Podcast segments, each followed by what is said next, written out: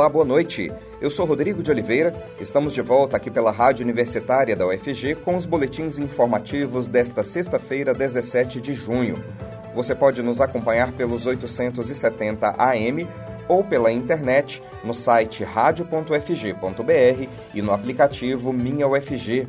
Os boletins da Rádio Universitária estão disponíveis também em formato de podcast nas principais plataformas digitais. A Petrobras anunciou nesta sexta-feira um novo aumento nos preços da gasolina e do diesel para as distribuidoras. E os novos valores já passam a valer a partir deste sábado, dia 18. O litro da gasolina vai passar de R$ 3,86 para R$ 4,06, um aumento de 5,18%. Já o diesel vai subir de R$ 4,91 para R$ 5,61 por litro, uma alta de 14,26%. O valor do GLP foi mantido. Vale lembrar que esse é o preço do combustível que sai da distribuidora, o valor cobrado dos consumidores, ou seja, o preço das bombas nos postos de combustíveis, depende dos impostos e das margens de lucro das empresas envolvidas na venda direta e no processo de distribuição. Em nota à imprensa, a Petrobras disse ser sensível ao momento pelo qual o Brasil e o mundo passam mas justificou que, quando há uma mudança estrutural no patamar de preços globais, é necessário que a empresa busque uma convergência com os preços do mercado. E após o anúncio do novo aumento nos preços dos combustíveis, o presidente da Câmara dos Deputados, Arthur Lira, do PP, que é um partido da base aliada do presidente Jair Bolsonaro, do PL, disse ao jornal Folha de São Paulo que vai para o pau para rever tudo de preços de combustíveis. Lira também defendeu a demissão do presidente da Petrobras, José Mauro Ferreira Coelho, e disse que vai trabalhar para taxar o lucro da petroleira. Já líderes caminhoneiros culpam Bolsonaro por mais um aumento de combustível. Na manhã de hoje, o presidente fez postagens nas redes sociais criticando a Petrobras pelo aumento, como se não tivesse como influir no assunto. O deputado Nereu Crispim, do PSD, que é presidente da Frente Nacional em Defesa do Caminhoneiro Autônomo e Seletista, criticou o presidente. Crispim disse que Bolsonaro continua querendo tirar a responsabilidade dos seus ombros, o que seria uma mentira deslavada, já que a solução está na caneta do presidente. Para o diretor da Confederação Nacional dos Trabalhadores em Transportes e Logística, Carlos Alberto Litt Damer, a postagem do presidente tenta iludir a população. Segundo Litt, Bolsonaro fala como se o governo fosse contrário ao aumento e não pudesse fazer nada. Ele acredita que enquanto o presidente não tiver coragem e capacidade de intervir na política de preços da Petrobras, acabando com o PPI, estará tirando do suor do povo brasileiro para dar lucro aos acionistas. Começa hoje na região metropolitana de Goiânia o festival Burger Time. Além de eleger o melhor sanduíche, o evento também fomenta a economia local e promove a capacitação dos estabelecimentos participantes. A jornalista Maria Cristina Furtado traz mais informações para a gente. Começa hoje o festival Burger Time, que acontece com a participação de mais de 50 estabelecimentos da região metropolitana de Goiânia, entre pit dogs, hamburguerias, bares e restaurantes. O objetivo do evento é eleger o melhor sanduíche hambúrguer da capital, além de fomentar e apoiar os estabelecimentos participantes por meio da promoção, capacitação e valorização desses locais. Público e jurados terão até o dia 3 de julho para visitar os estabelecimentos, saborear os hambúrgueres e sanduíches e votar nos melhores, de acordo com duas categorias: hamburgueria e pit dog. A expectativa dos organizadores é alcançar mais de 30 mil hambúrgueres e sanduíches vendidos nos 17 dias do evento. Para participar, cada estabelecimento teve que criar uma receita inédita de sanduíche, no caso de pit dogs, ou de hambúrguer para hamburguerias, bares e restaurantes, e inserir no cardápio da casa. Os preços variam entre R$ 18 e R$ 46,90. A votação poderá ser feita por meio de QR Code disponível no display da mesa nos estabelecimentos ou pelo site www.festivalburgertime.com.br. Serão premiados e reconhecidos os três primeiros colocados de cada categoria, resultando na eleição do melhor hambúrguer e sanduíche pit dog de Goiás. Uma das idealizadoras do Festival Burger Time, a promotora de eventos Sinara Bretas, fala sobre a importância social e econômica do festival e conta ainda mais detalhes sobre a competição. O objetivo do Festival Burger Time é promover o um intercâmbio entre a tradição dos nossos pit dogs com os hambúrgueres gourmets, envolvendo mais de 50 estabelecimentos nesse ano de 2022, desde os mais antigos em Goiânia até aqueles locais mais novos da cidade, durante 17 dias. A gente busca também desenvolver e fortalecer as empresas atendidas pelo festival por meio de parcerias como Sebrae, Senac, valorizar os pequenos negócios, colaborar com a profissionalização da alimentação fora do lar, busca também aumentar o faturamento dos estabelecimentos parceiros, entregar os negócios setor, valorizar a cultura, os ingredientes e as potencialidades locais, promover o turismo gastronômico e identificar os talentos locais. O evento acontece dentro de cada estabelecimento participante. Esse ano a gente tem 29 hamburguerias e 21 pit dogs. O público vai até o local, experimenta o sanduíche e o hambúrguer para participante, criado exclusivamente uma receita inédita, e a competição é dividida em duas categorias, hamburguerias e pit dogs, e serão premiados os três primeiros lugares de cada uma delas. 50% da votação é popular e 50% júri técnico selecionado pelos organizadores do festival. A seleção das casas é feita uma curadoria por nós, organizadores do evento. A gente tem a parceria também do Cindy Pit Dog. O pessoal participa mediante o convite, né? Desde outubro de 2020, Pet Dog é considerado patrimônio cultural de Goiás e de Goiânia. A Lei nº 20.872 declara como patrimônio imaterial a gastronomia e a cultura dos pit dogs, quiosques montados em praças que fazem sanduíches preparados na hora. A lei explica que os pit dogs são lugares totalmente democráticos, frequentados por todas as classes sociais, proporcionando um momento de lazer para as famílias e que durante décadas fazem parte do costume da população. No dia 8 de junho de 2021, uma lei municipal passou a reconhecer que os pit dogs são patrimônio cultural e imaterial de Goiânia. Alunos do ensino médio que participam do projeto Politizar conheceram a Câmara dos Vereadores de Goiânia. 35 estudantes foram selecionados pelo projeto de extensão da UFG para participar de simulações legislativas com apresentação e discussão de projetos de lei propostos pelos próprios alunos e seguindo as regras da casa. A repórter estagiária Maria Fernanda Ribeiro traz mais informações para a gente. Câmara Municipal de Goiânia recebe participantes do programa de extensão Politizar da Universidade Federal de Goiás. Na última quinta-feira, os alunos do ensino médio que vão participar do Politizar puderam conhecer a Câmara e um pouco das atividades realizadas pelo projeto. Entre mais de 400 inscritos, foram selecionados 35 estudantes, que vão participar de simulações legislativas com apresentação e discussão de projetos de lei propostas pelos próprios alunos, seguindo os trâmites da casa. O principal objetivo do Politizar é oferecer aos cidadãos, em especial aos estudantes universitários, alunos de ensino médio, sindicatos, ONGs e movimentos sociais, o conhecimento e a vivência das atividades políticas do parlamento. O projeto de extensão da UFG visa ser um programa de ensino, pesquisa e formação política, capaz de abrir espaço para discussões mais plurais e melhorar a relação entre Estado e sociedade civil. Vereadora e presidente da Comissão de Educação da Câmara Municipal, a Ava Santiago, esteve presente no evento e disse que iniciativas como o Politizar são essenciais para a democracia.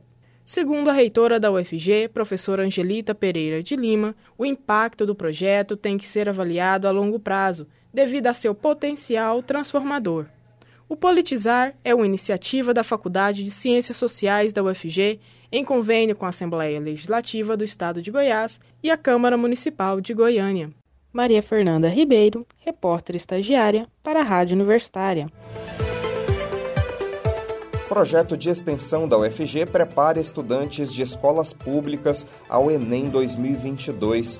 As inscrições ao Cursinho Federal de Goiás estarão abertas entre os dias 30 de junho e 2 de julho. Mais detalhes na reportagem de Ana Flávia Pereira. Alunos do terceiro ano do ensino médio, principalmente de escolas públicas, que estão se preparando para o Exame Nacional do Ensino Médio, o Enem 2022, podem participar de um projeto de extensão da Universidade Federal de Goiás que busca auxiliar os estudantes a conseguirem aprovação nas instituições de ensino superior. Chamado Cursinho Federal de Goiás, o projeto de extensão oferece 180 vagas e receberá inscrições entre os dias 30 de junho e 2 de julho. Para nos contar mais sobre o Cursinho Federal de Goiás, convidamos sua coordenadora, a ex-estudante da UFG, Valéria Almeida. Olá, Valéria, obrigada por aceitar nosso convite. Olá, obrigado eu. Então, Valéria, começa explicando para a gente, né, o que, que é o Cursinho Federal, quem pode participar. Bom, o Cursinho Federal de Goiás, ele é um projeto de extensão da Universidade Federal de Goiás, né, juntamente com a Unidade de Escola de Medicina Veterinária e Zootecnia. É, o nosso público-alvo é alunos de escola pública, de baixa renda, que não tem condição de arcar com um cursinho particular. Outras pessoas também podem se inscrever, mas no, o nosso público-alvo mesmo são essas pessoas. São quantas vagas e essas pessoas vão participar de que tipo de seleção? São 180 vagas para o segundo semestre e funciona em três etapas. O candidato vem com identidade, comprovante de endereço, muito importante que ele traga o passaporte de vacinação e caneta preta. O candidato ele vai fazer uma redação. Essa redação ela não tem caráter eliminatório. É somente para a gente saber como é que anda a escrita dele, a desenvoltura da linguagem portuguesa dele. Ele também vai estar tá passando por, um, por uma entrevista, um questionário socioeconômico, e esse questionário vai dizer se ele entra ou não.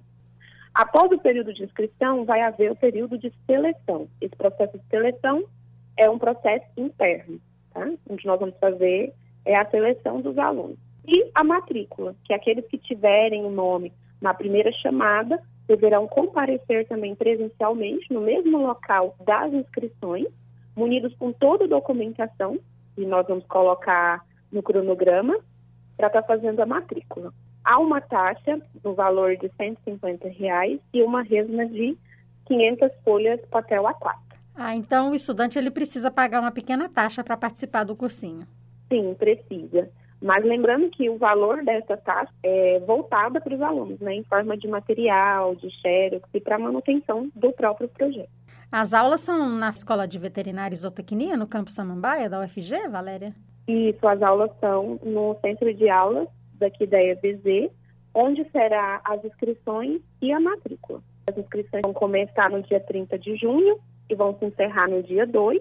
É, o horário das aulas é no período noturno, das 19 horas às 22, de segunda a sexta, e sábado, das 8 da manhã às 16 horas. E os professores, Valéria, que dão aula nesse cursinho, quem são? São só alunos da UFG? Para falar a verdade, tem mais aluno de doutorado, mestrado e pós do que o próprio aluno de graduação.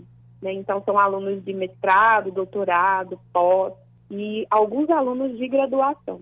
E, e, muita gente da universidade se interessa em participar do cursinho federal, em ser professor da, da iniciativa? Sim, sim, muitos alunos se candidatam né, para ser professor, porque um projeto para poder atender a comunidade, ele tem um, um, uma significação, um significado muito grande, né? Então, esses professores, eles participam desse projeto.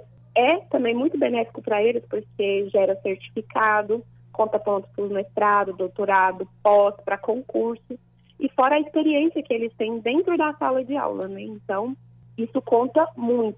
E muitos deles entram para ficar um ano e acaba ficando três, quatro. Tem professores aqui que estão desde que o projeto começou. Então, é um projeto muito bacana de se participar, tanto quanto aluno como professor. E quando é que vão começar as aulas? As aulas elas vão começar no dia 15 de agosto. E aí vai até a, véspera do Enem? Isso, vai até um dia antes do Enem. Legal. Valéria, o cursinho federal né, existe aí desde 2016. Vocês acompanham o desempenho dos estudantes no Enem? Muitos conseguem entrar no ensino superior? Sim, sim. É, nós, nós acompanhamos os alunos e muitos deles ingressam no ensino superior principalmente aqui na própria Universidade Federal de Goiás, ingressam também nas universidades particulares com bolsa de 80%, 100%. Então, Depois que eles entram na universidade, a gente ainda mantém um contato para poder acompanhar, para saber se está precisando de algum auxílio durante a graduação, porque esse acompanhamento ele é importante. E agora, recentemente, nós tivemos a grata surpresa de vários alunos estar se formando aqui na universidade, né? Então, é muito bacana poder acompanhar a evolução desses alunos no decorrer dos anos. Ou seja, né, Valério, o Cursinho Federal de Goiás, aí uma ação de extensão da UFG, ela rende frutos, né? Inclusive trazendo mais alunos das escolas públicas para dentro da universidade, né? Sim, esse é o nosso lema, né? Trazer os alunos de escola pública, aqueles que realmente é, têm o sonho de estudar, aquele que tem vontade de estudar, para poder dar a chance deles ingressarem numa universidade pública, porque afinal aqui é o lugar deles. Valéria, quem quiser saber mais, informações sobre datas, né, como se inscrever, tem um site que as pessoas podem consultar? Como é que faz para ter essas informações? Nós temos o nosso Instagram, que é arroba Cursinho Federal. Na bio do nosso Instagram tem o um link que vai redirecionar o, quem gostaria de saber mais no site oficial da UFG. Temos também um número para contato que é o 629 9427 6161. Lembrando que esse telefone ele não atende chamadas, ele é somente WhatsApp, mensagens de WhatsApp. E aí, quem quiser saber mais, basta procurar nesse número no Instagram e também tem o edital disponível no site oficial da UFG e da EVC. Valéria, muito obrigada por suas informações, parabéns aí pelo trabalho de vocês e sucesso aí na próxima turma do Cursinho Federal de Goiás. Eu que agradeço, muito obrigada a oportunidade e esperamos que coloquemos o máximo de alunos possível na universidade pública, porque aqui é o lugar deles. Lembrando que as inscrições ao Cursinho Federal de Goiás estarão abertas de 30 de junho a 2 de julho. Para participar do processo seletivo, os interessados devem ir pessoalmente ao Centro de Aulas da Escola de Veterinária e Zootecnia da UFG, que fica no campus Samambaia. Ana Flávia Pereira, para a Rádio Universitária.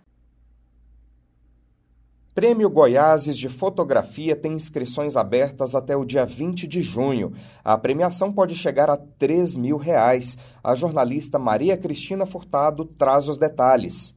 Estão abertas até o dia 20 de junho as inscrições para o Prêmio Goiáses, uma ação da segunda edição do Goiáses Festival de Fotografia 2022. Os fotógrafos interessados em ter o trabalho selecionado para a mostra e ainda receber prêmios de até 3 mil reais podem se inscrever através do site www.goiases.arte.br. Lembrando que Goiáses é com Y e Z. No site também está disponível o edital. A premiação será durante o evento, que acontecerá de forma híbrida, de 13 a 22 de agosto, em Goiânia. Ao todo, são 25 atividades virtuais e presenciais, entre exposições, palestras, mesas, oficinas, cursos, premiações e leituras de portfólios. Toda a programação é gratuita. O Goiáses tem como propósito compartilhar ideias e facilitar a interação dos fotógrafos com o grande público, pela divulgação de seus trabalhos para artistas, curadores e críticos do país, como explica o coordenador do projeto, Wagner Araújo.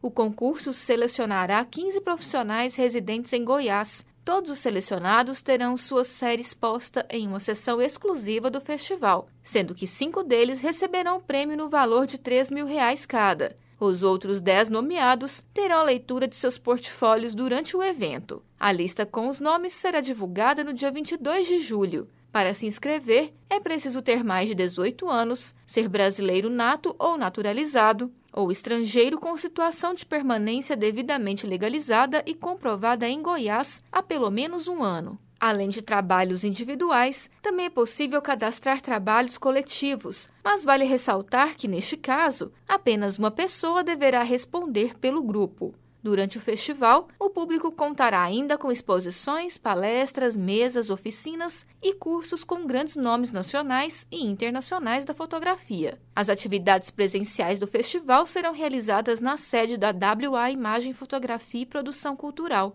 localizada na Rua 89, no setor sul, idealizadora e organizadora do projeto, e em outras locações da cidade. Em 2022, comemoramos 100 anos do rádio no Brasil. a EBC preparou um material que promete resgatar personalidades, programas e emissoras presentes na memória afetiva dos ouvintes de todo o país. O 14º episódio da série é sobre a Rádio Cultura de São Paulo, que continua sendo uma das poucas emissoras do país que aposta em formatos experimentais e na formação do cidadão como pilares de sua programação. Vamos ouvir. 100 anos de rádio no Brasil. Rádio Cultura.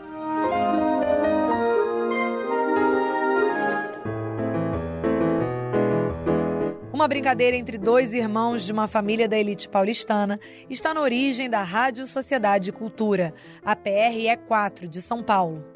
As primeiras transmissões ocorreram no início dos anos 1930, na garagem de sua casa na rua Padre João Manuel, no bairro de Cerqueira César. Inicialmente, a emissora funcionava apenas para entretenimento dos irmãos Fontoura e de seus amigos. Antônio Adame, professor e pesquisador. PRE4, Rádio DKI, a voz do Juqueri. É uma rádio de 1933, uma rádio muito querida pelos paulistanos, depois como Rádio Cultura, a voz do espaço. Também ousada, também artística, também criativa, mas entre 33 e 34, ela funciona de forma ilegal, a DKI. E aí tornou-se a coqueluche do momento assim, e todos que têm aparelho de rádio querem sintonizar aquela estaçãozinha meio maluca, né? Que cada dia pega num, num ponto do, do, do dial. Quem fundou foi o Álvaro Macedo Júnior, Dirceu Fontoura, da família Fontoura, tradicional de São Paulo, Geraldo Macedo, Maurício Assunção e Ney Moreira, em Ototico e Olavo Fontoura. Primeiro eles queriam brincar um pouco com os aparelhos, de forma criativa. Depois eles se instalam num galpão do farmacêutico Cândido Fontoura, que é dono lá do Biotônico Fontoura. É a rádio dos sonhadores, né? Mas é a primeira a operar com muito sucesso e pode-se dizer que é a primeira rádio pirata do Brasil. Em São Paulo, com certeza. Depois de alguns problemas com a polícia, os Fontoura precisaram legalizar seu empreendimento.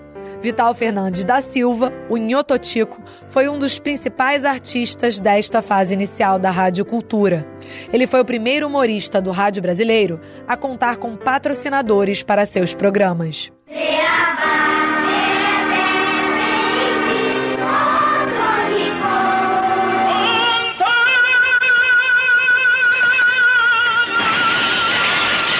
Gostinho de saúde. Eduardo Weber, radialista da Rádio Cultura.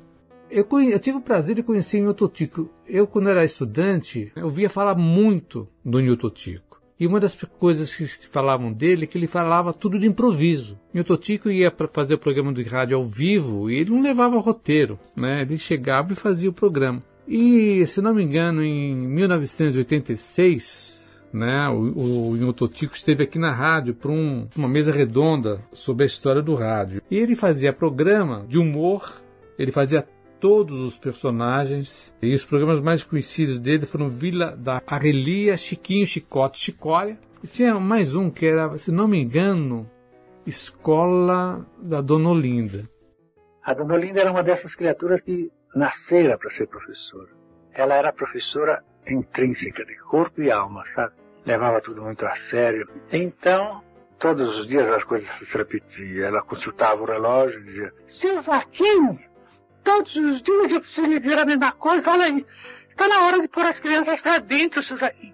Corra, vai dar sinal, vai bater o sino, vamos recolher as crianças, vai correndo, seu Joaquim.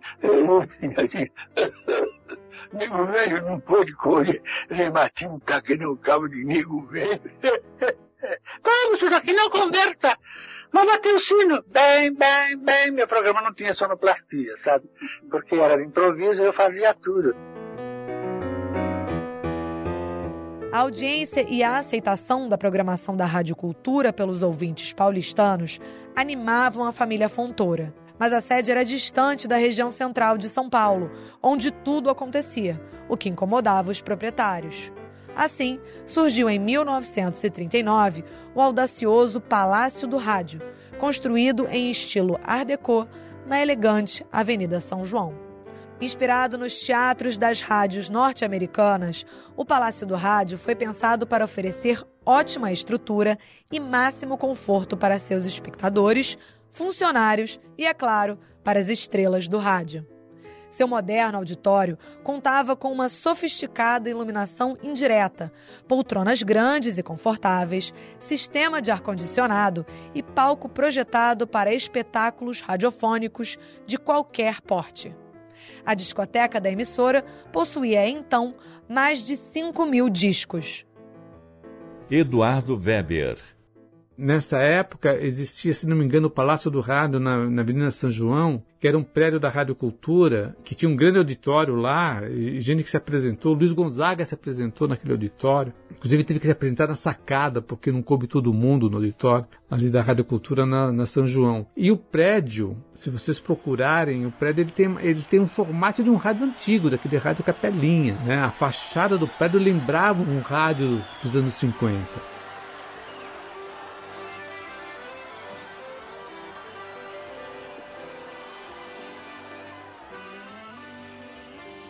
Com o passar dos anos, a família Fontoura já não conseguia mais dedicar-se adequadamente à rádio, uma vez que seu negócio principal, a fábrica de biotônico, requeria muita atenção dos filhos de Cândido Fontoura. Ela foi então vendida, inicialmente para Paulo Machado de Carvalho, proprietário da Rádio Record, e em seguida para as organizações Vitor Costa. O Grupo Diários Associados adquiriu a emissora em 1959 e a Rádio Tupi foi sua controladora até a transferência da Rádio Cultura para a Fundação Padre Anchieta, já no final da década de 60. Eduardo Weber o que veio dessa transição? O que veio foi alguns profissionais, tanto da locução como da técnica, que era o Zé Rodrigues, que acabou sendo chefe dos operadores, Pompeu Lopes, que era um técnico de externa, o Cícero Nunes, que era um sonoplasta, e eles vieram da Tupi. E também uma parte do acervo de discos. Então, se você entrar aqui na discoteca da Fundação Padre Anchieta, os primeiros LPs tem, tem o carimbo da Tupi. Na verdade, é do carimbo da difusora tinha que ver aqui, sei lá, 500, 600 LPs e o pessoal que fazia programação musical tendo esse material. Nos anos 70, aí a Rádio Cultura mudou mesmo a programação e ela fez parte de um modelo educacional por meio da TV, pelo meio do rádio. Foi nessa época que foi lançado o projeto Minerva, foi lançado o telecurso, foi lançado o curso de madureza. Então, a Rádio Cultura, durante esse período dos anos 70 até o início dos anos 80, falando 81, 82, fez muita produção de programa educativo. Na rádio também tinha programas musicais, tinha programa de rock, tinha ópera na Rádio Cultura M. Inclusive tendo programa de músicas estrangeiras. Então tinha programa que vinha da Alemanha para ensinar alemão, tinha programa de ginástica. E sem contar com alguns profissionais que eram muito especializados, né? O Sérgio Viotti era um cara especializado, chegou a fazer coisas aqui. O Fausto Canova, que era um especializado em jazz, fazia coisas aqui. E muita música. Por você, voltei a ser criança outra vez. Em 1992, os estúdios da emissora passaram a funcionar no bairro da Água Branca, onde estão até hoje. A Rádio Cultura continua sendo uma das poucas emissoras do país que aposta em formatos experimentais e na formação do cidadão como pilares de sua programação. Rádio Cultura FM de São Paulo, 103,3 MHz. Música para sua vida. Rádio Cultura Brasil. Brasil o tempo todo.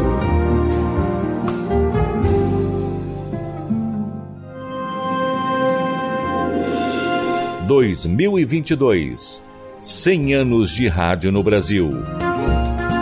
Uma produção Rádio MEC, com o apoio desta emissora.